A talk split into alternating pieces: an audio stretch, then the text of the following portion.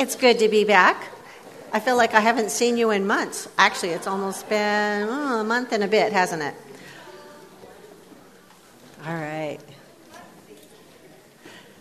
So last week, we saw Nehemiah leading by example. And he called out those that were taking advantage of the poor. We also saw that Nehemiah could call them out because he himself had kept his testimony clean. No one could accuse him of living an extravagant life. He never demanded anything from the people. Instead, he did just the opposite. He helped the poor with his own funds, didn't he? He was a true servant of God. And at the end of Nehemiah 5, he prayed, "Remember me, my God, for good, according to all that I have done for this people." And why is this important? Because God sees everything. He sees the heart. He sees the motive in everything we do and say. There's nothing that we can fool God with. And so in chapter 6, we now see that Nehemiah getting into more trouble, or actually, better put, trouble is coming to him, amen? But we see God's faithfulness coming into play once more. So let's pray before we get into his word. Heavenly Father, we are excited to see what's going to happen next, Lord, in the story of Nehemiah. You have shown yourself to be so faithful to him, and we have every reason to believe that you will be faithful to us just the same. And so we thank you so much for your faithfulness, your mercy, and your grace, and especially that the love that you pour out on us. So as we go through this scripture, would you anoint this time with your Holy Spirit, we ask in Jesus' name. Amen. All right. Nehemiah chapter 6, verse 1. Now it happened when Sanballat, Tobiah, and Geshem the Arab, and the rest of our enemies heard that I had rebuilt the wall, that there were no breaks left in it, though at the time I had not hung the doors and the gates, that Sanballat and Geshem sent to me, saying, "Come, let us meet together among the villages in the plain of Ono." But they thought to do me harm. So let's recap who these guys are. Sanballat, boo, he's a Moabite from Samaria. He's a non-Jew. So just so you know where this is at, I think there is a pointer on here. Is there? Let me see. Oops. No. Pointer. Oh, there it is. Ooh. I have power here. Okay. All right. He's a Moabite, so it's right here. This is the Dead Sea coming up through here. And this whole thing here is Israel. So that's where he's from. And Moabites were a tribe descended from Moab. He is the son of Lot, born from an incestuous relationship with his oldest daughter. You remember that story, you know?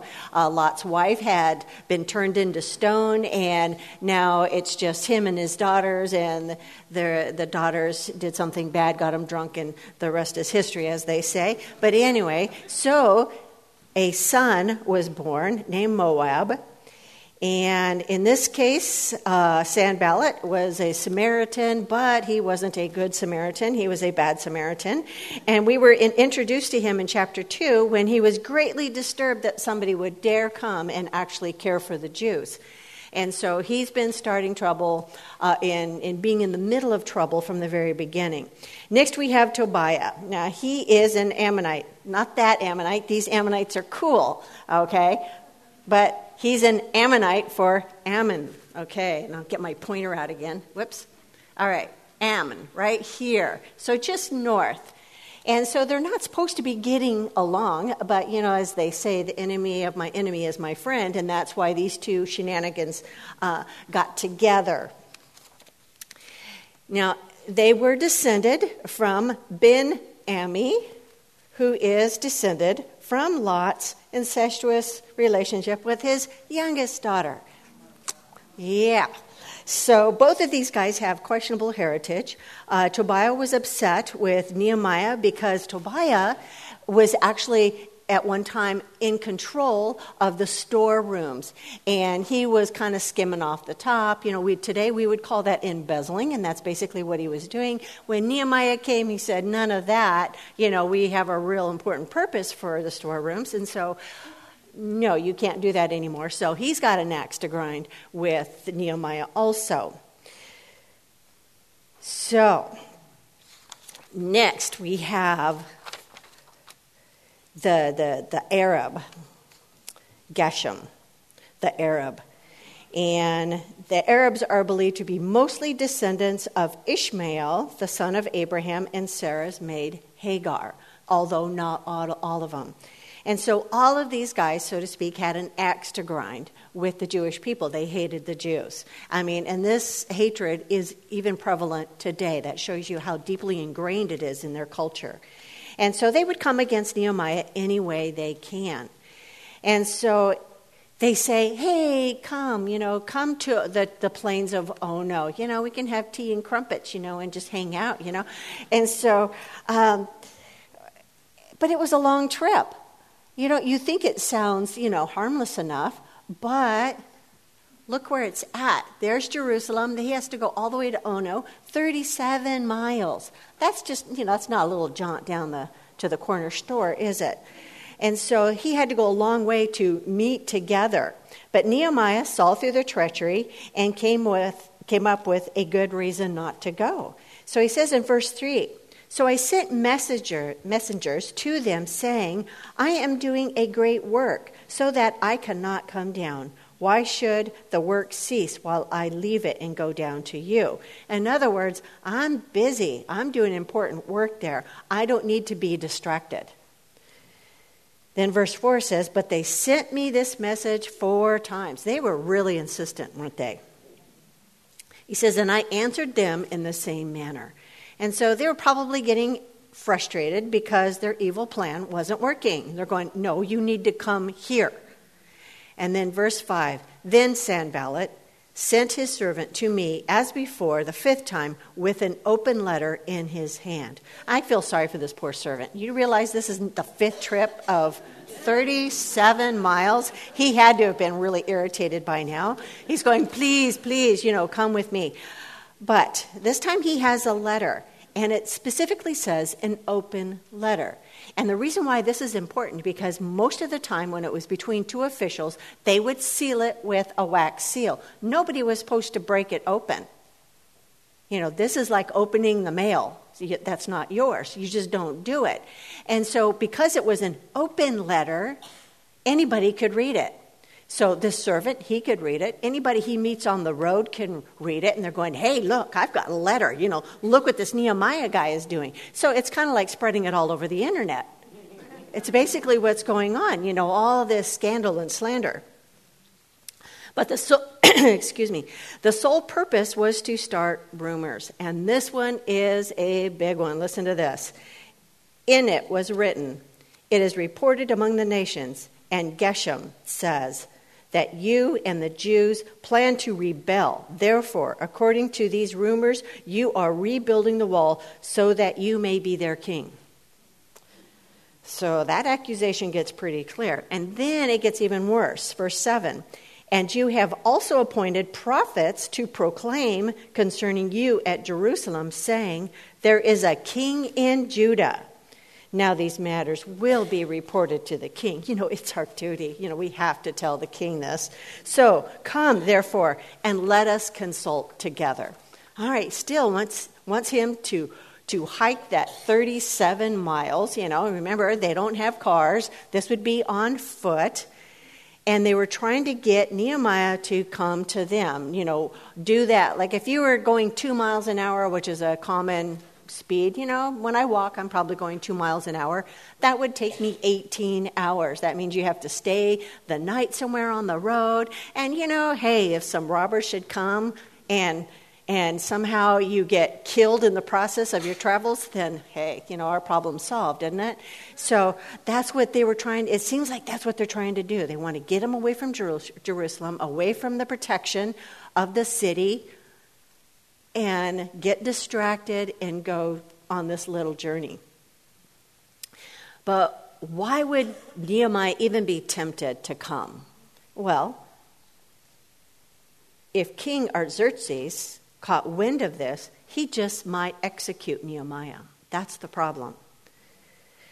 So to unscrupulous guys, this is a win-win situation. Either we kill him on the road, or we get the king to kill him. They're thinking, oh, we've got him now. You know, we've got him trapped. But they were going after the wrong guy, and this guy had God on his side. So verse 8, then I sent to him saying, no such things as you say are being done, but you invent them in your own heart. In other words, you made that up. Verse 9, for they were all trying to make us afraid, saying, their hands will be weakened in the work, and it will not be done so. Now, therefore, O God, strengthen my hands. The New Living Translation says it this way. They were just trying to intimidate us, imagining that they could discourage us and stop the work. So I continued the work with even greater determination. The threat didn't work. Why? Why wouldn't it work? Romans 8:31 says, what then shall we say to these things? If God is for us, who can be against us? Amen. God had given Nehemiah a purpose for being there. That shows us that the faith that Nehemiah had in God, and that was so important. So instead of becoming afraid or letting that fear take hold, he worked even harder. You know, I know me, it's like, well, if I'm going to die, I might as well get my work done before I die. You know, and I'm doing God's will, so he will take care of me. He will look after me. And so it kind of backfired on these guys to try to make him afraid so that he would stop the work, because that was the whole point. They wanted him to stop. So we do see persecuted Christians making this choice even in the world today, that if you keep spreading the gospel, you will lose your life. But Nehemiah's enemies were far spread. Verse 10, afterwards I came to the house of Shemaiah, the son of Deliah. I'm massacring these names as I usually do. The son of Mehetabel, who was a secret informer. You see, he had, like sleeper cells kind of, to try to trap poor Nehemiah. And he said, let us meet together. There's those words again. Oh, let us meet together. We'll have tea and crumpets in the house of God, within the temple. And let us close the doors of the temple, for they are coming to kill you. Indeed, at night they will come to kill you. Now, this was no small suggestion. Shemaiah was asking him to go inside the temple, which is reserved only for Levitical priests.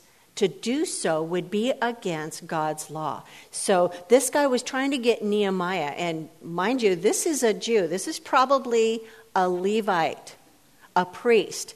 That's the only one that could have access to the temples. He's going, come with me, Nehemiah. We're going to go and hide out in the temple. He's trying to get him to sin against God. If he can get him to sin against God, then that will cause a rebellion amongst the Jewish people, because they know this is a sin against God.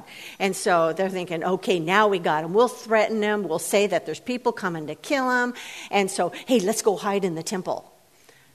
And he's going, how can I do this? Verse 11, said, such a man as I flee, and who is there such as I who would go into the temple to save his life?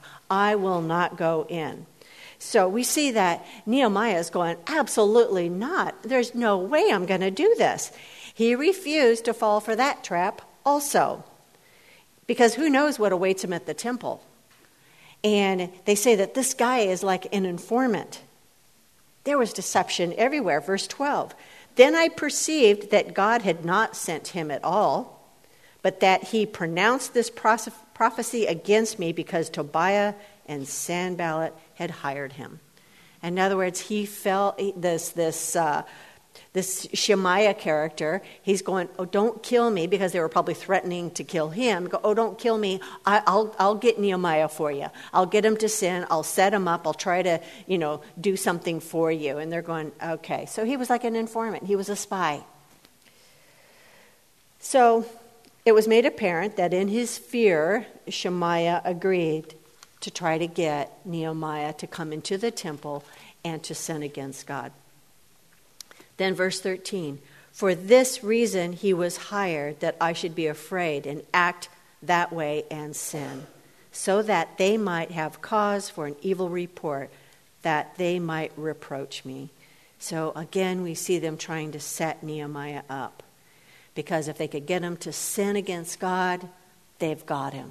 And that's an important lesson for us, isn't it? If somebody can get us to destroy our own witness, if they can get us to compromise, then our ministry can be destroyed. We've seen it in many pastors today. Then verse 14 says, my God, remember Tobiah and Sanballat according to these their works, and the prophetess Noadiah, and the rest of the prophets who have made me afraid. We don't know who this Noadiah, only that she is a prophetess. So she's a woman that's kind of involved in all this. So, there's just so much intrigue going on here. I mean, this thing could be a mini-series. But we also, right? We also see the humanness in Nehemiah. He says, who have made me afraid? Who wouldn't be afraid through all of this? Oh my goodness, that would terrify me. So in other words, these words had a great impact on him. But he stayed strong and did not cave into them. And he did not sin against God either. But you can tell that he had some righteous anger going on there. He says, get him, God. It's like, sick him. Yeah. So, you always get your comeuppance. Always remember that. So, our lesson for today is the enemy's tactics. The first one that they tried to do, our enemy, is to try to get Nehemiah to compromise. How many pastors today have lost their ministries because of compromise? How many Christians today have lost their witness because of compromise? They begin to look like the world. They don't look like anything special. So people aren't attracted to their God if they look just like the rest of the world. I would even go on to say that if you ask them, they never intended for the compromise to go as far as it did. It just happened, they would say. I've talked to people like that. I didn't think it would go this far. I didn't think that this adulterous relationship would go that far. At first, we were just having coffee together, and then we would talk about, really cool subjects, and, I just felt this bonding, and you just see the progression until suddenly their families are destroyed. They never intended for it to happen. It just happened because they let the enemy get his foot in the door. And so that's what compromise does. James 1:14-15 says, temptation comes from our own desires, which entice us and drag us away. These desires give birth to sinful actions, and when sin is allowed to grow, it gives birth to death. Let's look at the progression here. Temptation comes from our own desires, not God's desires. These are ours. The temptation for Nehemiah would be to lay all this strife to rest. He's got to be tired by this time, tired of the constant battle with these guys. It's like, well, maybe if I do meet with them, maybe, we can bury the hatchet, But, of course, they say, oh, yeah, let's bury the hatchet, but we're going to keep the handle sticking up. That's what oftentimes people do. And perhaps we can finally have peace. That is such a big temptation when you're weary of the fight, isn't it? When you just get tired of fighting, it's like, I just want peace. And we all want that. But you don't want to have peace that isn't real. And that's what these guys were offering. And Nehemiah knew that he couldn't co-labor with these guys. These guys were pagans, and God said not to dwell with them. Share the gospel with them, of course. Share God's love with them, of course. marry them or get into business with them or co-labor with them? Of course not. Let's look at 2 Corinthians 6, 14 through 18. Very important. All you ladies out there, if you're not married and you're looking at a non-Christian guy, this should scare you. All right. Do not be unequally yoked with unbelievers. That's in all areas of our lives. For what partnership has righteousness with lawlessness? Or what fellowship has light with darkness? What accord has Christ with Belial? Or what portion does a believer share with an unbeliever? What agreement has the temple of God with idols? For we are the temple of the living God. As God said, I will make my dwelling among them and walk among them, and I will be their God, and they shall be my people. Therefore, go out from their midst and be separate from them, says the Lord, and touch no unclean thing. Then I will welcome you, and I will be a father to you, and you shall be sons and daughters to me, says the Lord Almighty. Wow, a lot of this is taken from Leviticus. Nehemiah knew this. He knew this. That's why he says, I'm not going to do business with these guys. I am not going to be unequally yoked with pagans. And he knew that to do so would compromise what he knows God's will is. God says, I've got your back. But, sometimes it's interesting. It's like, yeah, I know God has it, and he's promised it. He's always going to be faithful. But you know what? I'm just going to help him a little bit. Years ago, Jeff and I were trying to buy a home, and we didn't have enough money for the down payment. And so an unscrupulous loan officer, she says, well, I have a third party that will loan you the money. And we're going, wow, that sounds pretty cool. All righty.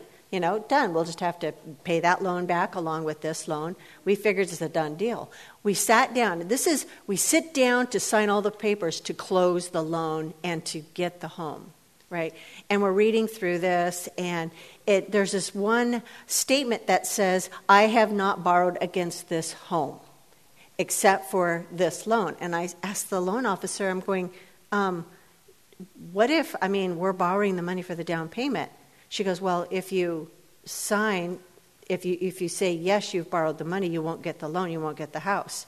And it's like, wow, that was like devastating because we knew we couldn't sign it because we would be lying. But you know what? There's that, little devil and the angel on your shoulder. If we say that we're not borrowing money, then we'll get the house. After all, God wants us to have a house, right? And, I'm sure this is God's blessing. But, what the bottom line was we can't lie. We cannot do this thing. And so we had to walk away from the whole thing. And it was kind of devastating. But, as I look back, I'm going, I am so glad I didn't compromise. Because I would have sinned against God. I would have been trying to help God out. And he was saying, this isn't for you. This isn't for you. Just a few months later, we were missionaries. That's why he didn't want us buying the house. But, and we're just pushing this. And we were so tempted. But at the very end, you know what? God was faithful. And he really made it. He impressed upon our hearts that, no, you cannot do this thing and lie. But see, sometimes we want to help God out, don't we? That's what compromise does. So Nehemiah knew that if he compromised with these guys, it would lead him down the wrong path. So another enemy's tactic, slander. Now, the fifth time the enemy came to Nehemiah, they came with that open letter, and it was a threat to to expose wrongdoing on Nehemiah's part. Of course, that's all it was made-up stuff. Nehemiah never had any inclination to become the king of Judah. It was just a fairy tale. And Nehemiah let God be his defense. He denied it, yes, but that's all he did. But this tactic has been used in the church even today, where if the enemy wants to take out someone, all you have to do is just bring out an accusation. It could be completely unfounded, but how many of us will look at it online? I'm reminded of a recent post in the internet about Chick-fil-A. You probably have read it, how, you know, they're... I forgot what it was. They had decided to not fund certain Christian charities. And, of course, people just started gossiping and slandering. And it's like, you know what? Having been in ministry for a long time, God impresses upon us who we support and who we should not support. And so they had every right not to support these guys. But the slander was saying that, oh, they're caving in to the LGBTQ people, you know, and they're doing this and they're doing that. And all this gossip and slander was going around. And they finally said, you know what? No, it has nothing to do with them. It has everything to do with the fact that these charities don't need our help. Other charities do.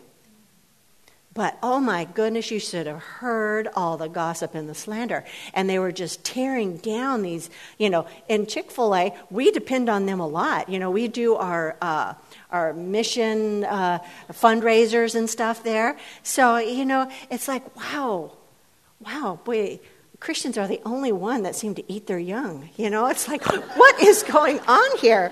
Isn't it true, though? We can be so ruthless. Be careful. Slander hurts. I've been, you know, the victim of that, you know, and it really does hurt. So, if an open letter from Sanballat was spread among the people, then Nehemiah's name would have been sullied. And that had to have hurt him a lot. Because when you go through great lengths, as we've already seen him do, I mean, this guy is a real godly guy. You know, he gives of his own funds to support the people. Everything he does is forthright, you know. And here these two yahoos, they're going, okay, we're just going to slaughter his character. And that could be so difficult to not get mad. So he probably felt as though he had to defend his honor, but he had restraint. He just denied the accusation, and then he let God be his defense. You know, someone of good character, people know that. And when you start, you know, asking people, what do you know about Nehemiah? Would he do such a thing? And they'd go, are you kidding me? I've never seen him do anything that even hints at that. And so God actually impresses upon everybody else's heart to stand up to him. You know, that's what our God does. Bible commentator Warren Wiersbe said it like this regarding this passage. Christian leaders must know how to handle faults, accusations, vicious letters, unfounded press reports, and gossip. Otherwise, these devilish weapons will so upset them that they will lose their perspective and spend so much time defending themselves that they will neglect their work. Nehemiah didn't make that mistake. He simply denied the reports, prayed to God for strength, and went back to work. He knew that his character was such that no honest person would believe the false reports. If we take care of our character, we can trust God to take care of our reputation. Amen. So God is able to take care of our reputation. That is such a good bit of advice here. Isaiah 54:17 tells us, no weapon formed against you shall prosper, and every tongue which rises against you in judgment you shall condemn. This is the heritage of the servants of the Lord, and their righteousness is from me, says the Lord. All right, our next tactic, threats. That's what we got from this, you know, we're going to kill you now because all of our other shenanigans didn't work. So now we're just going to take you out. Whether they meant the threat or not isn't important. But we do see that it does have an effect on us when our lives are threatened. God has given us that ability to fear for our own lives, and it's important. But in this case, Nehemiah says, I know that God will be my salvation. He will save me from all these guys. But most of us don't have threats on our lives, but I know it is a very effective tool of the enemy. I have counseled women who have been threatened that if they take themselves and their children to church, that their husbands will beat them up. You know, and it's like, what do you do with that? And so they're like, what do I do, Lord? You know, what do I do? How, I want to go to church. And, you know, it's a lot more complicated than that, but I know missionaries also whose lives were threatened if they continue to preach the gospel. We see it all the time. Were they superhuman and not afraid? Of course not. Most were terrified. I'm sure Nehemiah was more than a little concerned. And so this false prophet guy actually said that there were people coming to kill him, and he needed to hide. And I'm sure Nehemiah was a little tempted. Ooh, should I? If I go to the temple, I'll be safe. Nobody will find me there. But he had faith in God, and he withstood the threats. After all, what does Paul say? To live is Christ, and to die is gain.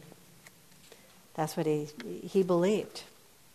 So the last of our enemy's tactics, fear.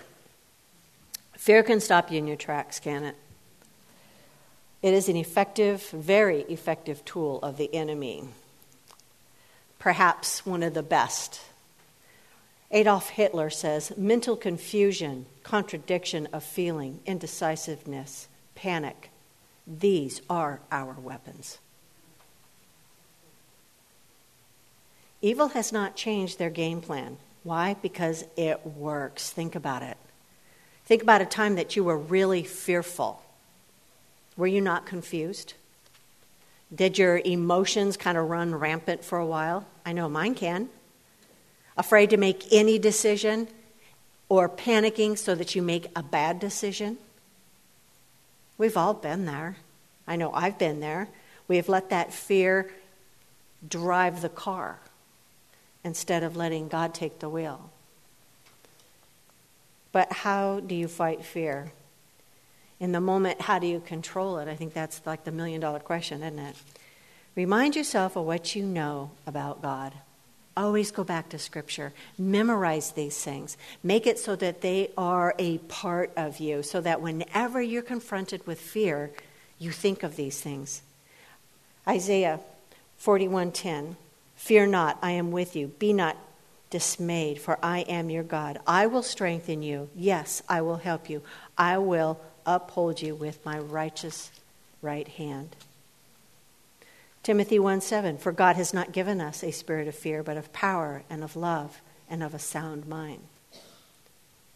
Romans 8:38 and 39, for I am persuaded that neither death, nor life, nor angels, nor principalities, nor powers, nor things present, nor things to come, nor height, nor depth, nor any other created thing shall be able to separate us from the love of God, which is in Christ Jesus our Lord.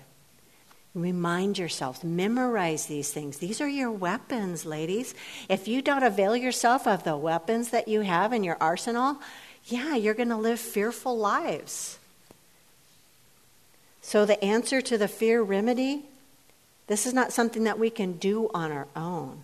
We must depend on God. In our worksheets today, it says, when I am weak, then I am strong. When you acknowledge that you're weak and you can't do this and you depend on the Lord, that's when you're strong, because you have God's strength. We can depend on him because he loves us and only wants the best for us. So remember the tactics of the enemy: compromise, slander or the fear of slander, threats, fear. These are very good tactics that he uses, so be aware of them. Recognize these when the trials come, because they will come, and you will be overwhelmed at times. I love what David says when he was overwhelmed. Psalms, I'm just going to read the whole thing. Psalms 73, starting in verse 1. Truly God is good to Israel, to those whose hearts are pure. But as for me, I almost lost my footing. My feet were slipping. I was almost gone. Haven't you ever felt that way? For I envied the proud when I saw them prosper despite their wickedness. They seem to live such painless lives. Their bodies are so healthy and strong.